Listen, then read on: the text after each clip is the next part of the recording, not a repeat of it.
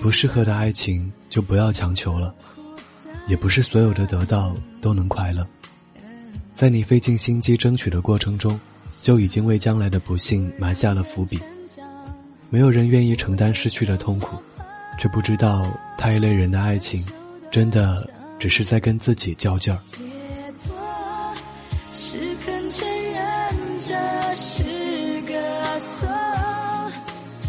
嘿，你好吗？今天是二零一五年八月二十三号，在这里和您道一声晚安，明天见。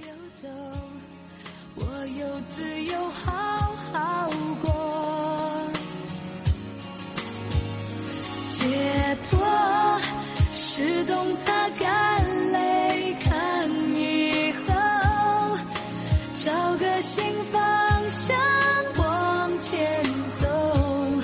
这世界辽阔，实现。